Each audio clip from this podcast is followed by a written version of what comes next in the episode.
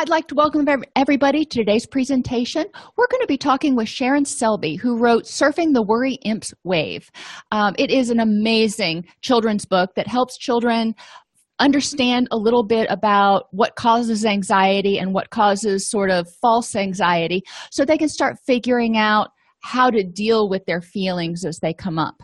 Um, the book has a lot of activities in it that um, allow children to work through with their parents with their caregivers with their therapist whomever um, each one of these tasks. So it's not just a read it and go. It allows the children and the families to really partake in a, a developmental process. Um, so welcome sharon. Thank you Please so much tell us a little bit about yourself so, I'm in private practice in Vancouver, British Columbia. I have been counseling for 20 years now, and uh, most of my practice specializes in anxiety with children and teens. Okay. Um, and your website, which we'll put up um, a little bit later, is just an absolute wealth of information. Um, you have a lot of blog articles that people can go look at um, and learn about all kinds of things, some of which we're going to talk about today. Um, so, what prompted you to write this book? Well, since I've been in the counseling field for 20 years, I've seen a huge increase in child anxiety, and it's quite concerning how much anxiety is out there. And I really think if we can teach children about it when they're young, we can hopefully turn things around so that it's more manageable and doesn't really turn into an anxiety disorder when they're uh, older or as teens. So I noticed there wasn't a lot of resources available for parents and professionals in the age 5 5 to 10 uh, category. And that's an age I work with a lot. I also run groups for children with anxiety as well as working with them individually. And so I wanted to put all of my curriculum that I use into a fun story that would be engaging, um, but also give them concrete strategies and give parents, um, especially, a resource. And one of the wonderful things I noticed when I was previewing this book um, was a lot of the strategies that you are teaching through this book are the same strategies that I teach adults when they come in. We just go about it a bit different.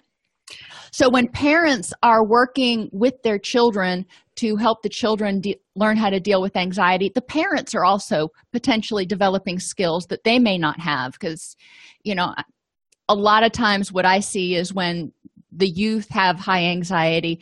Parents also tend to have difficulty coping with anxiety. So through modeling and through teaching the parents are actually going to get a lot out of it in addition to uh, the the youth. Um, Exactly. These are strategies that are based on CBT, which is cognitive behavioral therapy, mm-hmm. as well as mindfulness, and and that's known as the gold standard for treating anxiety. Right. So it's just a way to teach it to younger children, and really, as you say, the book is for all ages. It's just written in a children's format. Right. And you know, it's kind of funny. One of the things that you talk about are the the false alarms, the setting off the fire alarms. And in my classes, a lot of times I talk about the fire alarm because our fire alarms, um, you know, I'll get distracted or something will drip and and I'll get smoke in the kitchen and there's really no fire but there's smoke um, or when we have our windows open and the wind blows really strong it'll set off our fire alarms again no problem but we need to check it. So you know kind of the same thing as encouraging people to check in and realize that not every alarm means there's actually a problem. It's just sort of a hey might want to check this sort of thing Exactly. And I think that's really, you know, the difference between anxiety and fear. Mm-hmm. Anxiety is more about the perceived threat that could mm-hmm. happen. And then your body thinks it's really happening. And so it goes into that fight, flight, or freeze mode. But when it's true fear, it's happening right now in front of you. It's an emergency. And yes, you do need to go into fight, flight, or freeze. Right. But if we can teach children and teens that really this is a false alarm and that you're having a perceived uh, moment of of uh, feeling there's a threat coming and it's not actually happening right now. Right. Awesome. Um, I talk a lot in my classes about basic fears of rejection, isolation, uh, failure, loss of control, and the unknown triggering this fight or flight response or fight, flight, or freeze. Uh, what types of things do children worry about? I mean, more specifically, just, you know, school peer pressure what is it that you see a mm-hmm. lot in the youth I think for for the younger children, separation anxiety is huge. Mm-hmm. Um, so a lot of children, when they're starting school, whether it be preschool or elementary school, that's a really kind of scary experience for them, and they feel like there could be some kind of threat out there, and they're only safe if they're with their parents. Same when it comes to joining a new activity or a sports team, and for some children, sleeping independently. Um, nighttime can be scary with the dark, and so they want a parent to sleep with them, and their imagination starts to think, you know, all the worst case scenarios could happen at nighttime, including, you know, imagination like monsters and things like that. Uh, then as they get older, separation anxiety can still be a big one. I've, I've known, you know, 12 year olds and 13 year olds that still don't want to sleep alone um, or go to outdoor school, things like that. Mm-hmm. Um, but then we also start getting into more of the social anxiety as they become teens because there's so much pressure around um, fitting in, um, being popular, and with all the social media, you don't get a break from it children tend to come home and then go onto their devices and then they're still surrounded by it. And they can see who's hanging out with who and where they might have been excluded or they see these beautiful photographs that you know have been photoshopped and edited. But it makes it look like everybody's got these amazing lives and makes them feel kind of hopeless about themselves. Sure. Okay. Um, why do children worry about things that adults just really don't worry about i mean sometimes ch- my my kids um, will be worried about something and i'm like you know in the big scheme of things um, so why is it that children worry about things that adults may yeah. not well, I think part of it is, again, that dependence on their parents. So the mm-hmm. separation anxiety is big for that. Also, of course, the, the wise owl brain, uh, the prefrontal cortex, isn't fully developed yet, mm-hmm. um, not until about age 25. And then mm-hmm. we know with neuroplasticity, it can keep on growing, but at a much slower rate. Um, so their rational brain isn't really um, able to function as strong as their instincts. And so as soon as they get stressed or worried, their instincts, you know, think this is real. So I'm going to, you know, prepare you for fight, flight, or freeze.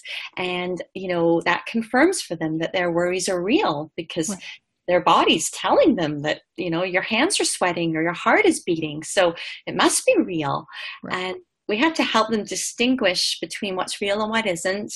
And then again, for younger children, distinguishing between fantasy and reality is hard. And that doesn't really happen until about age seven. Right. Um, mistakes and bad things happen. So, how does the concept, and I know you talked about this on your blog, so I wanted to bring this out. I love the, this series. How does the concept of fault versus responsibility impact a child's anxiety? For example, if parents divorce, you know do they feel at fault how much of it's their responsibility what what are we talking about there Right. So, um, of course, when parents divorce, that creates a lot of uncertainty about the future. Mm-hmm. And that's what the worries feed on because the worries are always uh, getting you to be worried about what might happen, what could mm-hmm. happen in the future. And so it's the, the time when definitely uh, the anxiety is going to increase. And so then for the child, they have a lot of questions. They don't understand probably why their parents have divorced the part they think maybe they can control is is their own behavior so maybe they start to take you know some of the blame and think okay if i behave better this will help my parents get back together um, but ultimately we have to help them realize you know they're not responsible for their parents feelings they're responsible for their own and that they need to you know find um, ways to uh, separate what's going on with their parents from themselves and realize again that with the anxiety, um, it's just all the what if questions. Mm-hmm. And, and we don't have a crystal ball. So and neither do the worries. So we don't actually know what is going to happen in the future. We need to just try and stay in the present with the moment that we have right now. Okay. Um, what are some signs you know i know that the signs of, of depression and anxiety are different in children adolescents and adults so what are some signs parents should look for to identify that hey my, my child may be struggling with anxiety issues Mm-hmm. So, when they're really young, you may notice that your child is quite sensitive. So, we can recognize this even in newborns, and there's been studies done on this. And this might be the child who startles more easily, or um, certain textures might make them cry, um, certain tastes are difficult. And when you have a more sensitive child, there is more likelihood that that child will also be more anxious. But we don't know that for sure, but it's something to look out for when you have a really young child. Mm-hmm. Then, as they get a little bit older, the signs we start to see are the clinging, the not wanting to leave you, um, sometimes the stomach aches. And so that can be, you know, definitely big uh, red flags that there's some anxiety happening here. If your child's asking a lot of what if questions and they're asking for a lot of reassurance, and you seem to answer them once, um, but then after that, they keep asking the same question over and over again. And then we're kind of caught in that worry cycle as well. And so we want to be careful not to get um, caught up in that because then we're actually reinforcing the anxiety. So, um, then as they become a bit older you might notice they're avoiding things more. And they're also uh, not wanting to go on sleepovers. Things that you know kind of are usual for their age and then you're noticing that they're not wanting to participate in that. So um, definitely those can be some of the signs. Okay. Um, so if you have a, a child for example who's you know middle school high school age and they just sort of become apathetic about school, about friends, about anything. They're just, you know, what in an adult we would kind of think of as depression, um, you know, persistent depression, maybe.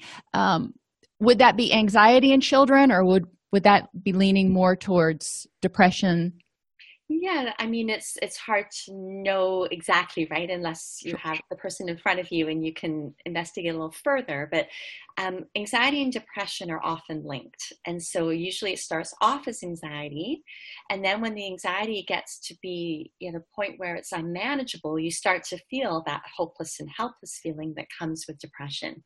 So um, if somebody's, you know, they're starting to not go to school and you're getting a lot of school refusal, they're not wanting to see their friends they're just wanting to sleep all day. Um, you know, definitely there could be some undercurrents of anxiety, but then mm-hmm. it sounds like at that point it's also heading more towards depression. Mm-hmm. Definitely a time to seek some counseling help. Sure. And probably to deal with that depression, they're going to have to deal with that undercurrent of anxiety because they need to develop the sense of self empowerment. Exactly. And a lot of what we do in CBT is talk about um, cognitive thoughts. So the C for cognitive behavioral therapy is cognitions, which are your thoughts. And so there's a lot of irrational thinking that happens, especially in the teen years as well, because there's so much fear of judgment and, and what others think. And so you can really build up irrational thoughts. And then if you're believing all those thoughts, it gives you these very negative feelings. And then, of course, that leads to your actions, which means you don't want to go anywhere and you want to hide and sleep all day. Sure. And, and one of the things we talk about in, in my groups, you know, with adults, um, the fact that there's thoughts when you're thinking based on on feelings in, instead of thinking based on facts and so if they think if they feel like it's scary then they automatically start thinking this must be something that's really scary and then they can talk themselves into it so sometimes even feelings can trigger thoughts that support the feelings and it's this you know downward spiral such as going to a, a sleepover as you the example you gave um, you know if they think it's kind of scary then they're like well what if i go and you know i wet the bed or i burp or you know something that children and, and young young teens tend to find just mortifying um, then then they start thinking about all the what ifs as you said that could happen and they can really get themselves wound up um, Definitely. And I think, um, you know, sometimes it's a negative association. Maybe they had a sleepover at a friend's house and maybe they got sick and they threw up. And so now they're too scared to ever go on a sleepover again because now they're convinced that if they do, this will happen. Mm-hmm. When really we know, you know, the probability of that happening again is really slim. But they create this belief that A must equal B. And that's where the irrational thinking happens. And we have to help them break that down and create a new thought. Right, right. Okay. Um, now, in the news, around here a lot uh, we've been hearing about school shootings especially but we've also had earthquakes and hurricanes i mean it's been kind of a busy 12 months for disaster type things mm-hmm. so after a traumatic event such as one of those things what types of stress and anxiety reactions might we see in youth um, both the youth that are directly exposed to it um, as well as children that live you know hundreds of miles away but they're seeing it on the news over and over again mm-hmm. yes exactly so of course, there's going to be a lot of separation anxiety because they're going to want to stay close to their parents. They're going to feel that that's their safe place. And they're going to probably be quite hypervigilant. So it's as if they have little antenna and, you know, they're on the lookout everywhere they go for possible danger.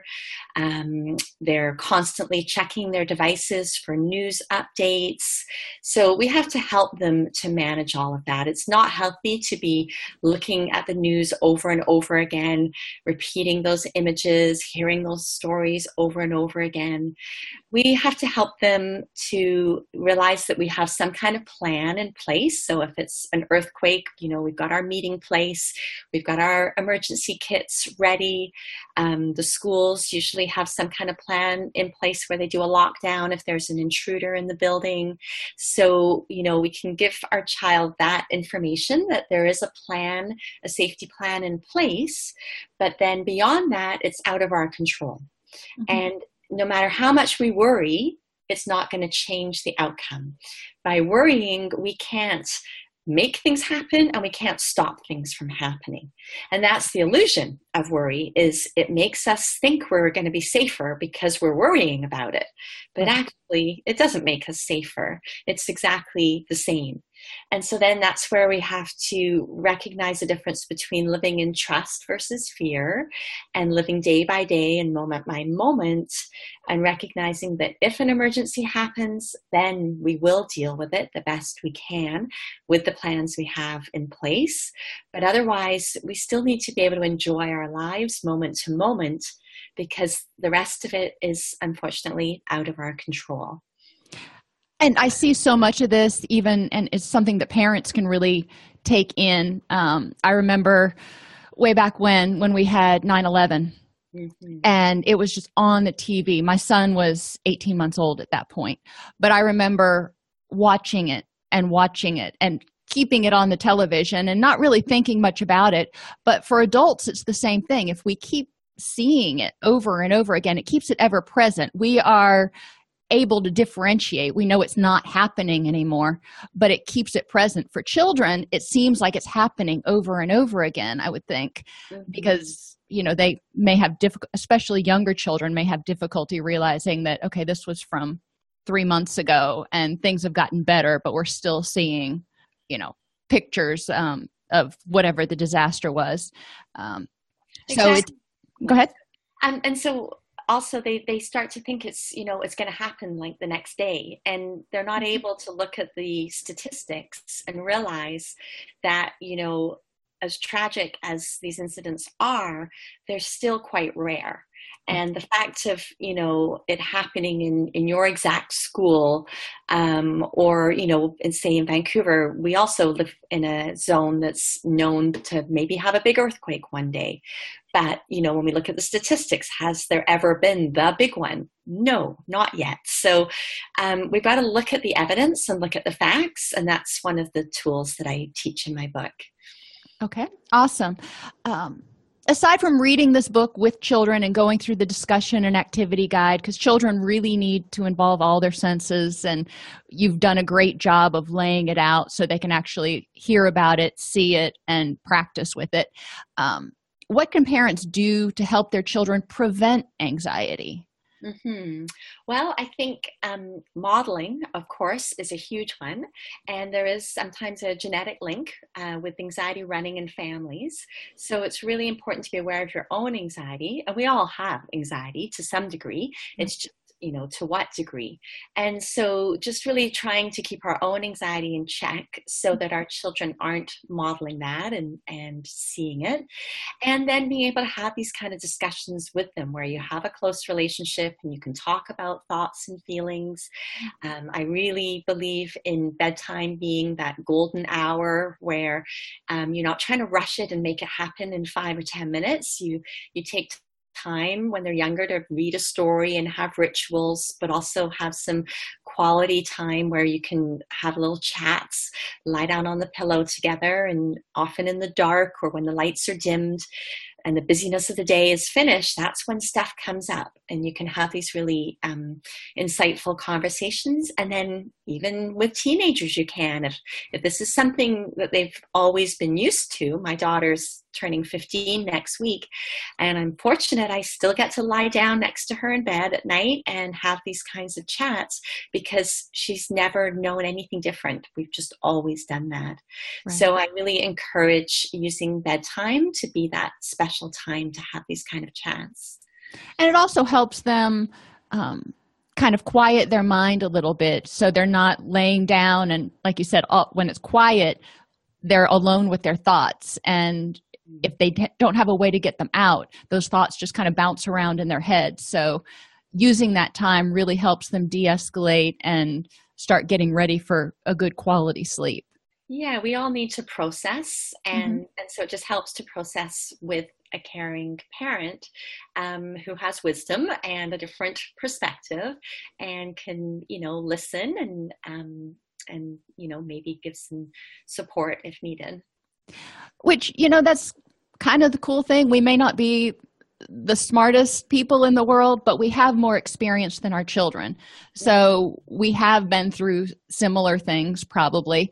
Um, and and we can share not to invalidate them obviously but you know we can give a slightly different perspective sometimes on things that may be anxiety provoking and we can help them look at you know let's stop and look back at you know times when you've gone through something like this before and it's been fine and you've done great you know so you know it's maybe the person's get the child's getting ready to give a speech or something. Um, so those are definitely things that and whether we're a parent or just an objective person who's not in that emotional mind um, you know we can maybe point out some of their strengths and, and resiliencies and I think it's important, um, you know, that children don't just identify themselves as anxious. You know, mm-hmm. it's it's really important to externalize it. So that's why I created this little worry imp character for my book because imps are imaginary, but they also like to play tricks.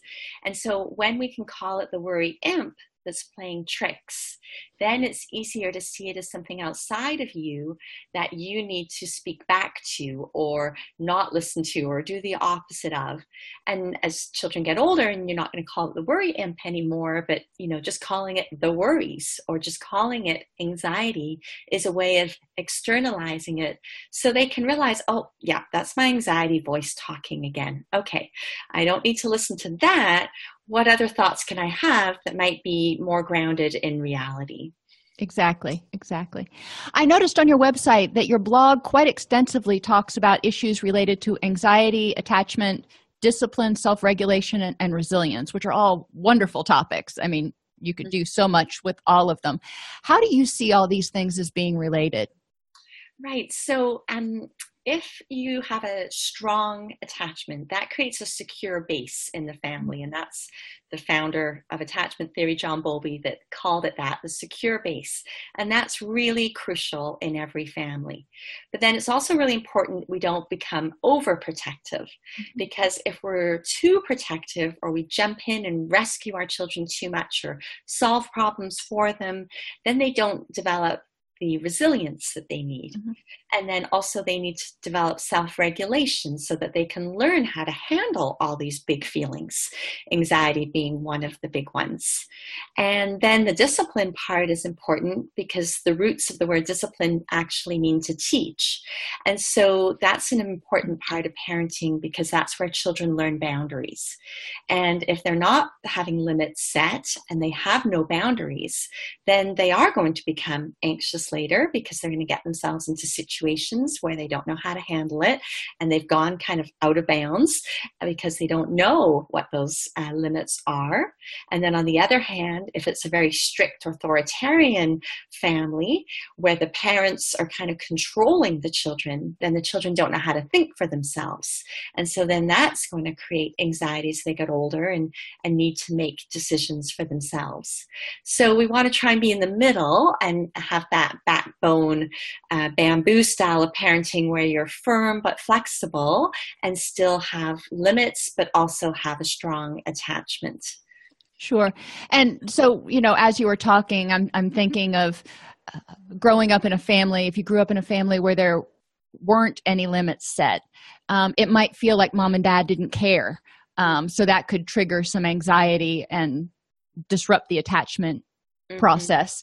And likewise, if it's if the family is over authoritarian authoritarian, it might feel to the child like their parents don't trust them and they don't you know their parents don't think they have the skills so they need to be afraid because they're you know vulnerable mm-hmm. and being undermined exactly so, so, it sends a lot of confusing messages when you're at either end of the spectrum mm-hmm. um, so you know we've talked a lot about anxiety and um, and, and children and everything and i can't say enough about this book. I don't usually gush about books but it's it's so pretty and it, it works so well. Um, so where can people get surfing the worry imp's wave so right now it's available on my website, which is my name, SharonSelby.com. And soon it will also be available on Amazon. It has just come out, so Woo-hoo! that's why, uh, yes, thank you. It's uh, very exciting and it's off to a great start. And it also comes with a digital discussion and activity guide. So that's like a PDF um, so that parents have got extra support to help them with the concepts in the book and also for professionals and it has extra um, copies of the different activity worksheets. So if you were a professional working with a group, then you could make up 10 copies of the different activity sheets.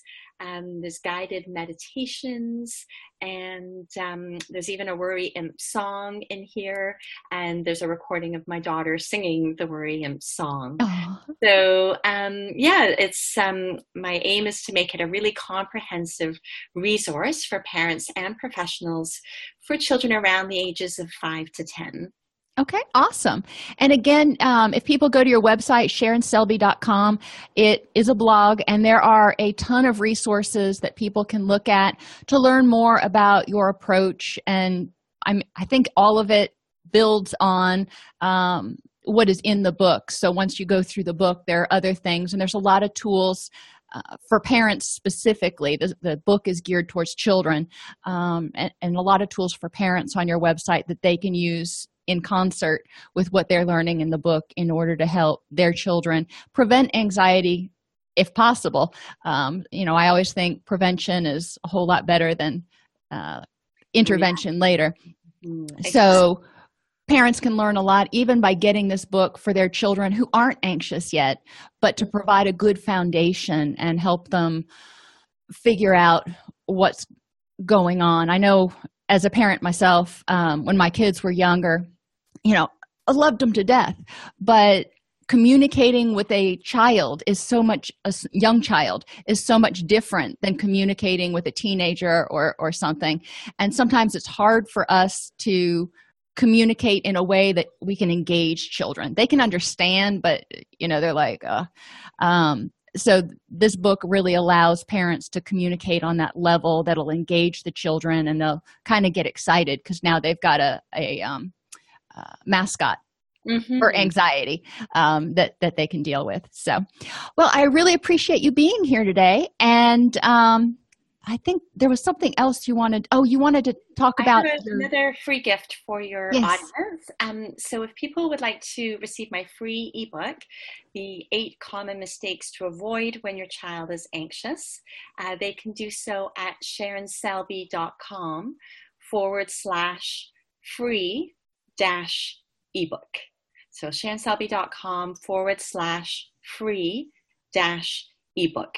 And it is also available on my um, homepage of my website, uh, SharonSelby.com as well.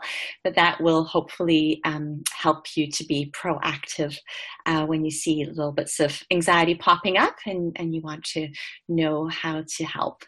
Awesome. Um, so those links will also be in the notes for the video and they will be in the podcast notes. So if any of you are listening and you're driving right now, um, you can go back later and find those links if you don't remember them so you can get the free ebook. And you can also buy surfing the worry imp's wave